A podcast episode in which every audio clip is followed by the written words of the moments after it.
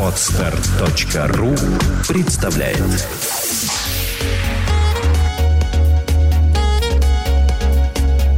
Добрый день, дорогие радиослушатели. С вами работает подкаст «Психология, миф и реальности». Я его бессменная ведущая Александра Иванова. И у нас сегодня рубрика «Кот в мешке». Коты у нас, как всегда, как на подбор, все очаровательные. Я представлю вам нашего кота в мешке Евгений. Добрый день. Здравствуйте. Скажите, пожалуйста, Евгений, чем мы вам можем помочь? А, Но есть какая-то жизненная задача, которую нужно разрешить или, по крайней мере, там а, оценить, так ли вы ее решили, не так ли, может быть, опереться на какую-то профессиональную поддержку в понимании того, что происходит. Я слушаю. У меня, ну, есть, наверное, большая радость в жизни, которая есть не у всех людей. У меня большая семья. Я первый ребенок в семье, и помимо меня у меня еще три брата и две сестры. Замечательно. На пятеро детей. Ну и были моменты неоднозначные в жизни, когда какая-то гиперответственность теряла... В гиперответственности я терялся сам, то есть терял свою жизнь. И основной целью всех дел, которыми занимался, всегда было обеспечить какие-то потребности, ну, Младших. младших, да. А всегда это такая очень расплывчатая категория. С какого момента это всегда началось? Там возраст какой-то, ну, а, чтобы понять. Всегда, например, там, начиная с первого класса школы, я всех мелких водил, выгуливал, кормил, поил, вытирал попу, там, ну, защищал э, во дворе. Вот это Но всегда, это- оно объединено каким-то временным отрезком. Нет, временным Так. отрезком безусловно определено, но активная часть этого была, наверное, лет с 18 лет до 22, да, но при этом до этого это формировалось, потому что эти дети появлялись, и происходило постоянно разные, разные происходили ситуации, в которых требовалась и защита, и там какой-то совет, и какая-то помощь, и какие-то материальные подарки, то, чего там не было у меня и хотелось мне, и я хотел, чтобы те эмоции негативные, которые я испытывал из-за недостатков чего-то, младшие, мои младшие да. не могли да, этого почувствовать. Ну, какие-то мои переживания, которые были для меня, видимо... То есть э, у, у меня не было э, приставки Nintendo, ну пусть хоть у, там, у младшего брата будет. Ну да, она обязательно должна была быть у меня, мне очень хотелось. А, И вот, да. И я поэтому такие- шел, зарабатывал, отдавал приставку Nintendo. Покупал, дарил себя- ее, да, да. И чувствовал э, вот себя человеком, исполнившим свой долг. Ну, да, часть, то есть получал какое-то удовлетворение от этого. И жизнь была ради этого.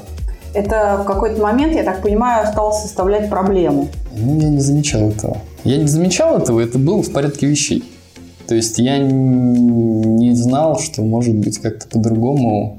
Если в этом вопросе все-таки что-то беспокоит, то мне хотелось бы знать, что именно. Потому что я, э, в принципе, готова сейчас уже сказать, как, что я вижу в этой ситуации. Но мне хотелось бы сначала услышать вашу оценку. Что в этом вопросе все-таки беспокоило или беспокоит? Или, допустим, вы уже какое-то для себя решение приняли и пытаетесь понять, верное оно или неверное. Могло бы, э, могло бы оно быть осуществлено другими способами. Но мне нужно понять, что делается в голове, какую задачу мы разрешаем.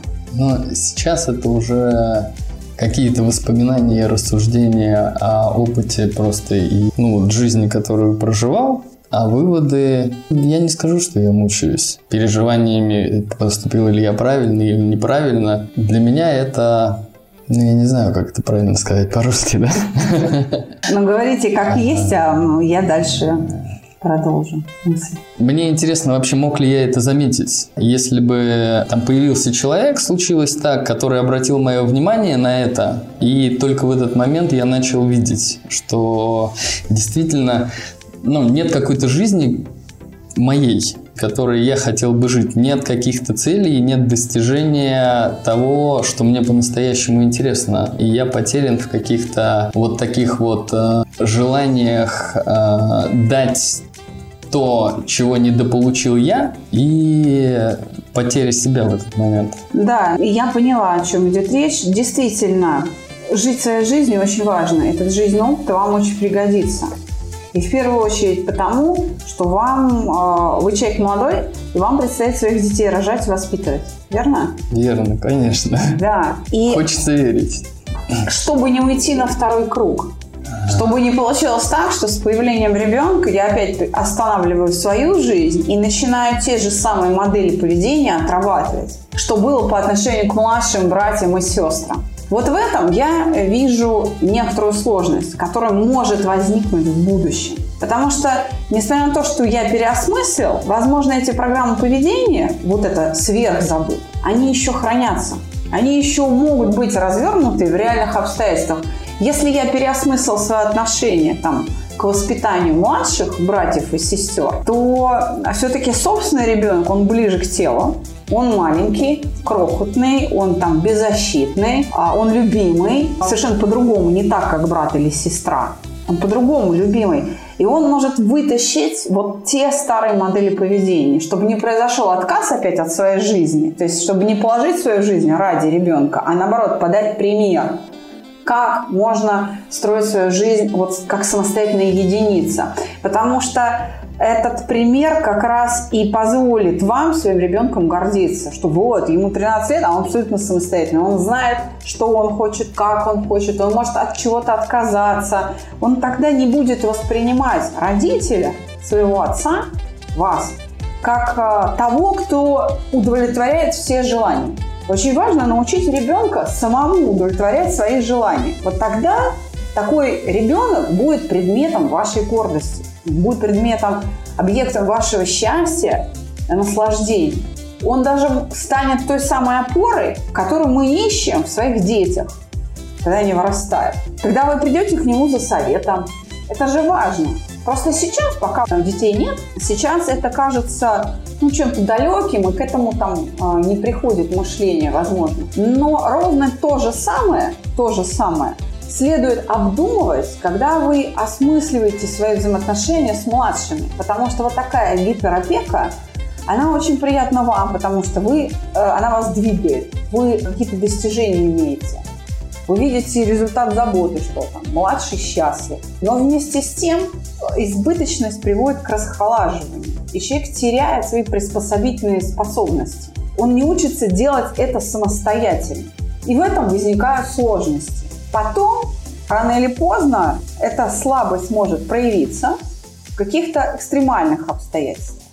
И тогда вам опять придется включаться в ликвидацию последствий того, что создают младшие. А, я не знаю, как вы жили, да, то есть насколько была там благополучная семья и так далее, но очень важно, чтобы младшие на вас ориентировались, как, например, когда можно самому свою жизнь строить, не потребляя другого, не за счет другого, более сильного, близкого и родного, а самостоятельно себя воспроизводить и себя также отдавать. Потому что вашим младшим братьям, сестрам также свои семьи строят, своих детей рожать. Но помимо этого им еще о матери заботиться. Я не задумывался так. Но об этом стоит подумать. Безусловно. Да, я сейчас об этом думаю и думаю глубже. Могут ли они? Ведь раз мы сидим здесь на нашем подкасте, обсуждаем эту тему, давайте подумаем над тем, Откуда это беспокойство за младших возникало? От того, что они сами не могут какие-то свои жизненные вопросы решать? Сумели ли вы а, вот своей заботой все-таки сформировать не просто некое счастье от обладания вещами, от чувства защищенности? Сумели ли вы своим примером, своей заботой сформировать в них вот этот навык стойкости? А, стойкости к чему? Просто к тому, что да, к тому, что с ними будет происходить в жизни. Есть ли в них э, вот этот навык удовлетворять чужие потребности? То есть, допустим, следующий за вами э, младший брат или кто там, сестра, может ли он о еще более младших заботиться с, с тем же энтузиазмом, что и вы? Ну, с тем же энтузиазмом, наверное, мне тяжело ответить, это же другой человек. Не уверен, что именно так. Вот э, об этом следует подумать, и, возможно, раз э, вы для них такое значение большое имеете, вы как бы для них не просто старший брат, вы могли с помощью своей вот этой заботы, которую вы осуществляете, в их сознании сравняться с родителями, с мамой и папой. Мама, папа, Женя. Ну, может быть.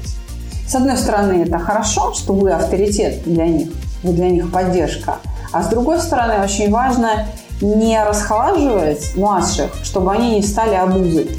Это опасно в первую очередь для младших.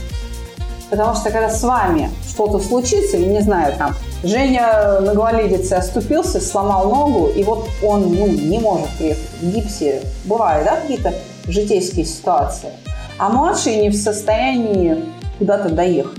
Ну, меня всегда же брат возил.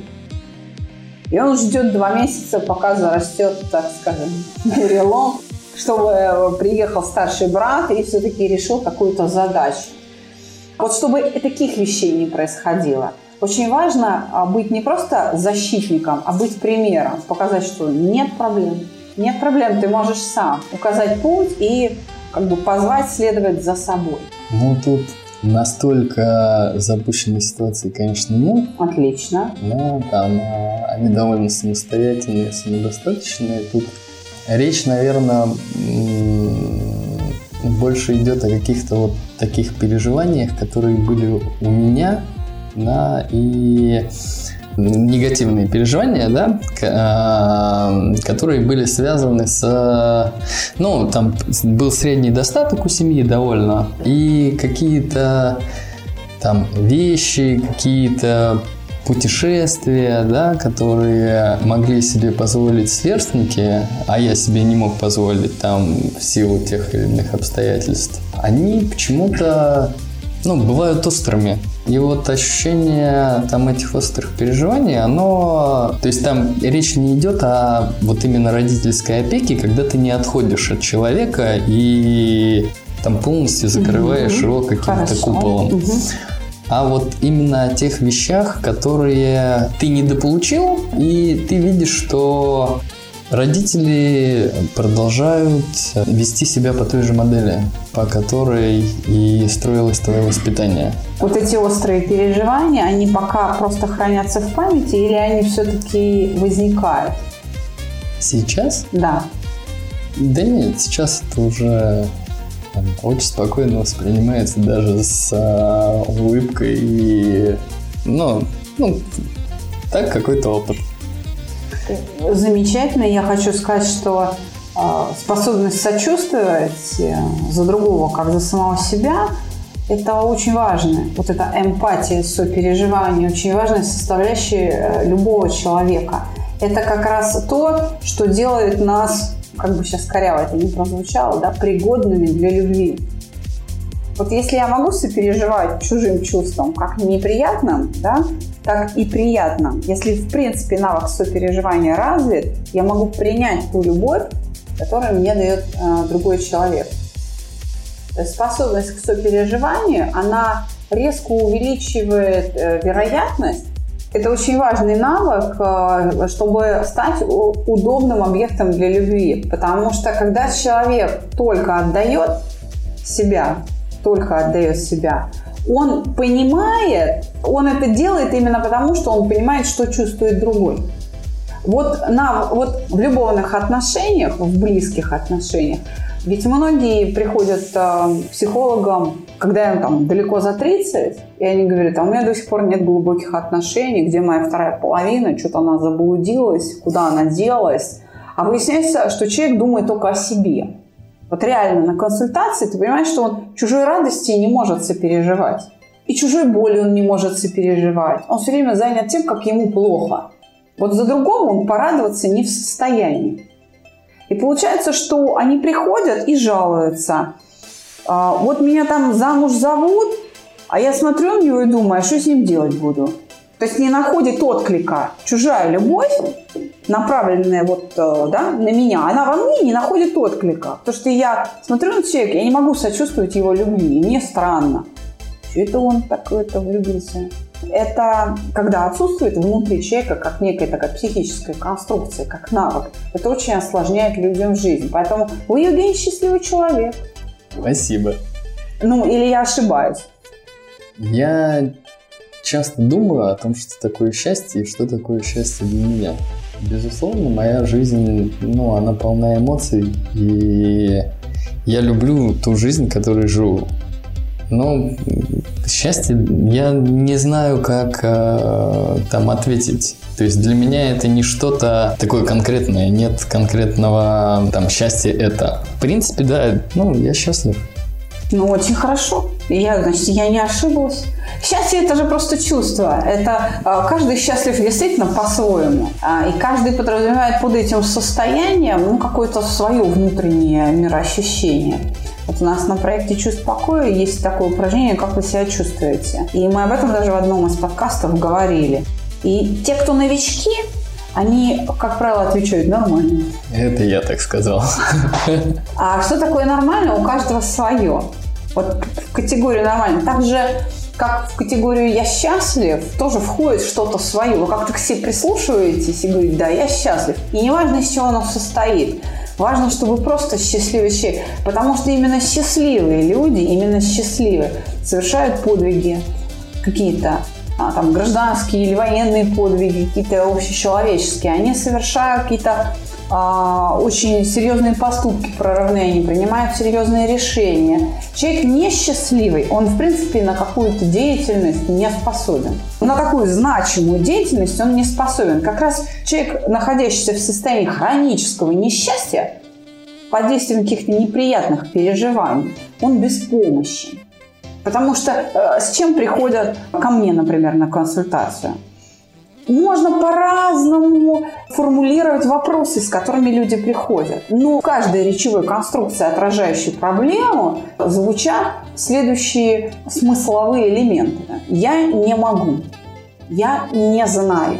У меня не получается. Все в отрицательной форме.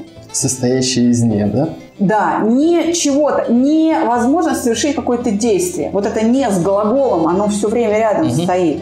И а, итогом, вот если просто прослушать, э, допустим, включить а, какую-то скрытую запись консультаций на проекте «Чувство покоя», у меня, у Владимира Александровича, у Марии Александровны, там, у Анны Анатольевны, у наших специалистов, и вот эти записи, там 60 составить и повторяющимися фрагментами фраз будут именно не с глаголами. У меня тут есть на эту тему довольно забавное наблюдение тоже за собой. Я в какой-то момент жизни перестал и не говорить перестал, и искать какие-то оправдания тому, что я не могу сделать. То есть я всегда искал причины, начал искать причины, почему мне это надо сделать, да, и как мне это надо сделать. И мне это сильно помогло, это изменило мою жизнь. Безусловно. Попробую угадать, как вы себя чувствуете сейчас. Помните, был такой мультик кукольный а, про мартышку и про удава и попугая, 38 да, да, попугая. Конечно. Одна из серий называется «Горячий привет» где слоненок от удава к мартышке носил горячий привет. В конце концов, мартышка его так и не ощутив, пошла к удаву сама. И там есть такой эпизод, момент, когда в очередной раз слоненок приходит к удаву, а удав лежит на полянке, у него венок из цветочков э, на голове. Один из них он держит хвостом и нюхает. Приходит слоненок, и удав говорит, слоненок, ты только понюхай. Нет, лучше потрогай. Нет, просто посмотри, какой цветочек. Слоненок начинает говорить, извини, пожалуйста, удав, потому что он уже очередной раз пришел. Скажи, пожалуйста, у тебя случайно нет удав? Говорит, у меня есть. У меня все есть. Удав, скажи, а ты не мог бы? Я могу. Слоненок, я все могу. У меня все есть, потому что у меня хорошие настроение. Да, это так. Я думаю, что на этой радостной ноте мы закончим такой разговор по душам с котом в мешке. Я очень признательна Евгения, что такое э, сокровенное знание о себе, такой сокровенный жизненный опыт он принес для вас, дорогие слушатели. И мы будем рады увидеть в нашей студии других котов в мешке. Приходите, задать вопрос или просто поделиться, как это сегодня сделал Женя. Большое спасибо, Женя. Спасибо вам, Александра. До свидания. С вами работала психология, мифы и реальность и ее ведущая Александра Иванова.